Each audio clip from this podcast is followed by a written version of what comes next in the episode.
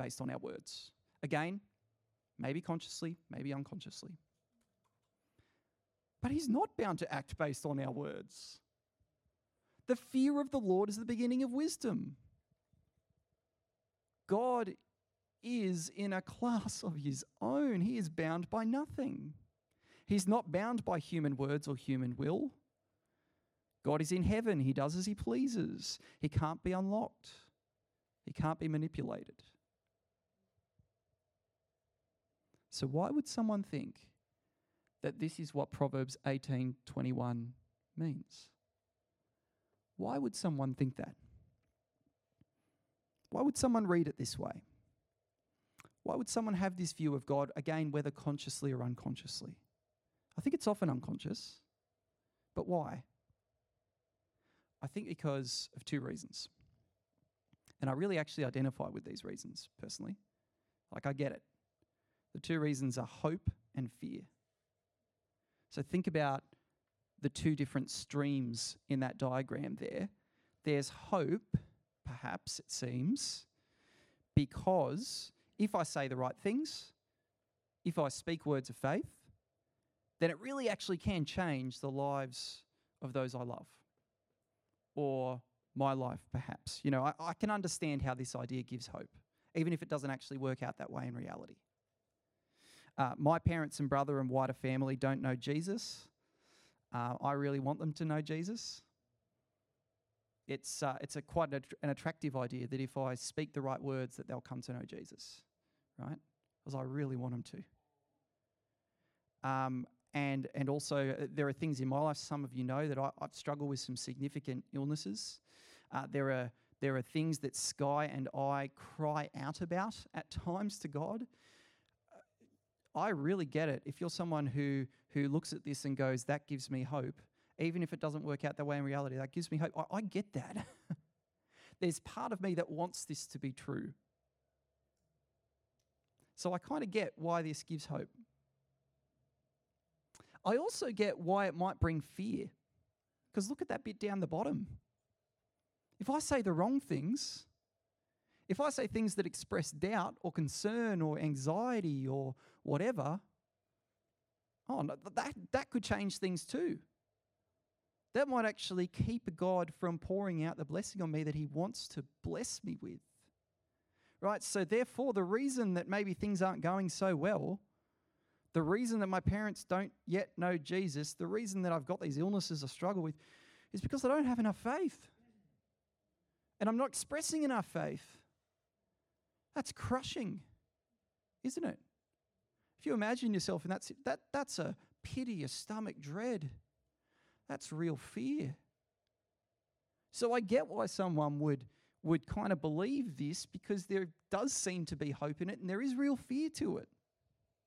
But let me encourage you, thankfully, this isn't what Proverbs 18:21 teaches. This isn't what the scripture teaches. You don't have to put your hope in this understanding of God that if I do this, he'll do that. And you don't have to hold on to this fear that things are wrong because you lack faith. Or that your relatives haven't come to know Jesus because you haven't thanked God in advance enough yet. You don't have to hold that fear. This is not the way God works. After all, think about it. Scripture is full of people, righteous people, who express doubt and express concern and express fear and express anxiety. Uh, think about David. We've recently, in our Bible reading plan, been reading in the Psalms, right? And so there's David in exile in the wilderness, being chased, running for his life. And does he say, I thank God in advance, everything's okay? No, he doesn't. he cries out at times, Where is God? In Psalm 3, he says, Lord, how many are my foes? How many rise up? Reality for what it is. Or think about Jesus in the Garden of Gethsemane. Is he there saying, even though he knows everything's going to be okay, is he there saying, Praise God in advance, everything's going to be fine? No, he's saying, My soul is very sorrowful, even to the point of death. Gosh. Now, did God, ble- uh, did God block David or Jesus from his blessing based on those words? Absolutely not. Absolutely not. We don't need to fear that our honest words of concern or struggle or fear have to be hidden from God. We can be honest. Nor do we need to put our hope in words that express thankfulness in advance for a reality that hasn't yet come. We can be honest with our words. We're not in control, God is. We don't need to hold on to that kind of fear or put everything into that kind of hope because thankfully this isn't what Proverbs 18:21 teaches. But what does Proverbs 18:21 teach? we're here, we're half an hour through a sermon. I haven't actually told you what this passage says yet, have I? now, uh, one thing on that, uh, and we, we brought this up in our, our men's retreat actually, it's really important. One of the, the roles that an elder or pastor like myself has is correcting error okay? And that might sound mean, but it's not. It's actually loving.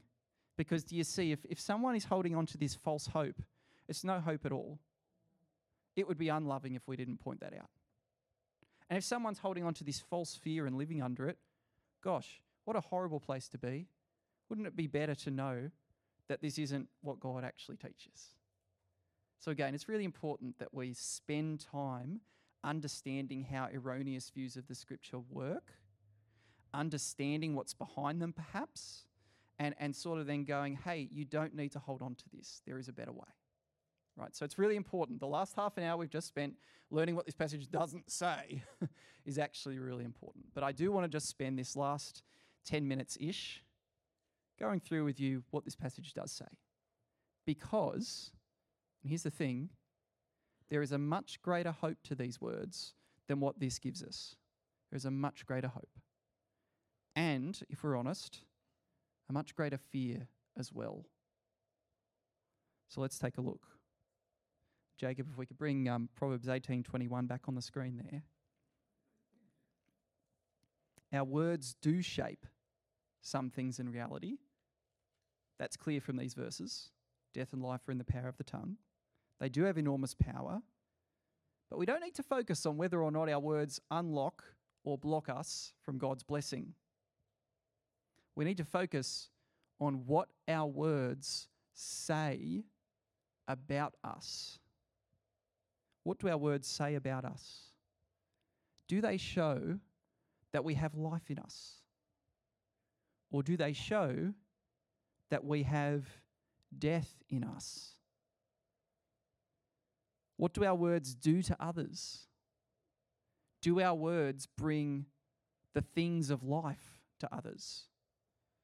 Or do they sow seeds of death to others? Friends, these are the things to watch with our words, not about whether it blocks or unblocks God's blessing, but rather what do our words say about us? And I want us to consider how Jesus interprets this concept of words having the power of life and death. So come with me to Matthew chapter 12.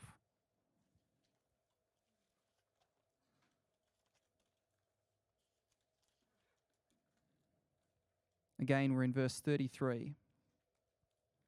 And here Jesus starts with an illustration. How do you know if a tree is good?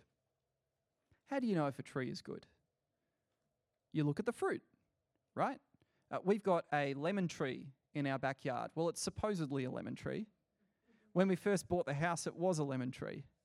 And then there was a storm, and the tree mostly fell over, and the branches cracked because we hadn't pruned it enough.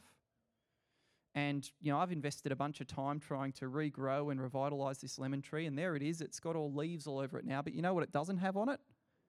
Lemons. so no one comes into our house and looks at our backyard and go, wow, look at this great lemon tree. Can I take some lemons home? There's no lemons on it. Functionally speaking, it's no longer a lemon tree, right? There's something actually wrong with the tree. There's something that that storm did and, and it falling over, so it's no longer a healthy tree. And you can see that by its fruit. So here's the first thing Jesus says Our words are the fruit of our heart. How do you know where a heart is at? How do you know about the health of the heart? How do you know whether our heart has life or death? The fruit is our words. Verse 34. He challenges the crowd that's listening. He says, You brood of vipers, how can you speak good when you are evil? For out of the abundance of the heart, the mouth speaks. The good person out of his good treasure, his good heart, brings forth good, and the evil person out of his evil treasure brings forth evil. A healthy tree bears healthy fruit, an unhealthy tree does not bear fruit. Someone whose heart is good, whose heart has life, will bring forth words of life. And someone whose heart is dead, as it were, will bring forth words of death. And just notice here that Jesus isn't worried about whether our words gain or block God's blessing. That's not even on the agenda. He's concerned about what our words say about the condition of our heart. Because at the end of the day, we'll have to give an account for our words. Have you thought much about that? On average, we speak, what is it, 10 to 20,000 words a day? Some of us speak more, some of us speak less. That's okay, but think about that. That's 10 or 20,000 chances to sin. Notice what Jesus says in verse 36 to 37 that after describing the good person bringing forth good, the evil bringing forth evil, he, tells, he says in verse 37 I tell you, on the day of judgment, people will give account for every careless word they speak. For by your words you will be justified and by your words you will be condemned. Whether we recognize him as such or not, Jesus is Lord. He is Lord. And when he returns, he will call every single one of us to account for the words that we've spoken in our life 10,000 here, 20,000 there. He's the one who's come to earth as God risen again to life, that he might judge the living and the dead. He will judge us for our words, friends. Our words will either justify us or condemn us. They will reveal whether or not we really trusted in Jesus for salvation and revered him as Lord. And I'll unpack that a little bit more in a moment, but, but just come back to to Proverbs 18:21 there. Death and life are in the power of the tongue, and those who love it will eat its fruit. Notice the connection in fruit there. But according to Jesus, here is the true thing to fear when it comes to words. Fear that your words might reflect a heart that's distant from God. Fear that your words might reflect a dead heart. That's the thing to fear. Yeah, it's actually really easy for someone to say that they're a Christian. Have you thought about this? It's really easy to say you're a Christian. Seriously.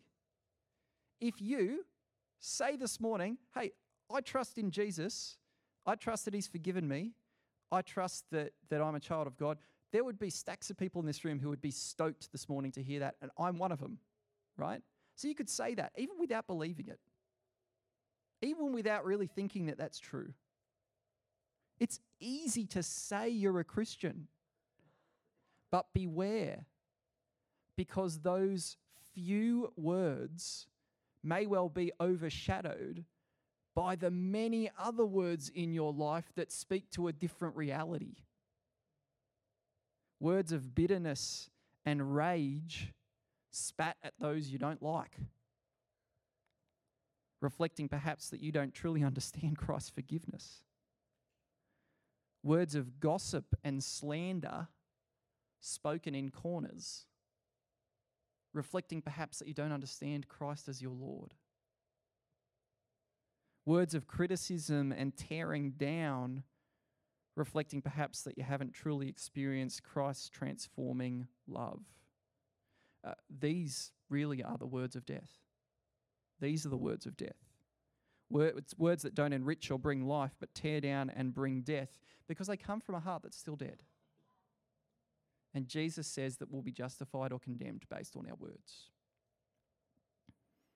Now, of course, our words and works don't save us, right? We know this. So that's not what Jesus is saying. He's not saying you've got to clean up your speech, get more of those 10,000, 20,000 words that you say every day to be good words rather than bad words. That's how you be saved. That's not what he's saying. Words are not the root of our salvation, but they are the fruit of our salvation. They are the fruit. And if your words often have a lot more in common with death than life, they probably reflect a dead heart untouched by the love of God. So beware. This is what we truly need to fear about our words. We speak thousands of them every day. That's thousands of opportunities to sin. But there is also true hope in words. There's true hope, better hope than what we've seen earlier today. After all, John begins his gospel by saying that Jesus is God's word to us, the logos in Greek, the word, the message from God to us. In the beginning was the word, and the word was with God, and the word was God. There's the deity of Jesus. The word became flesh and dwelt among us. We've seen his glory, glory as of the only Son from the Father, full of grace and truth. You see, God's word of judgment to our sin need not be the final word. Because he's revealed himself to us in grace and truth through his Son, Jesus Christ, the one who came in flesh, who walked among us, who knows that so many of our words are sinful.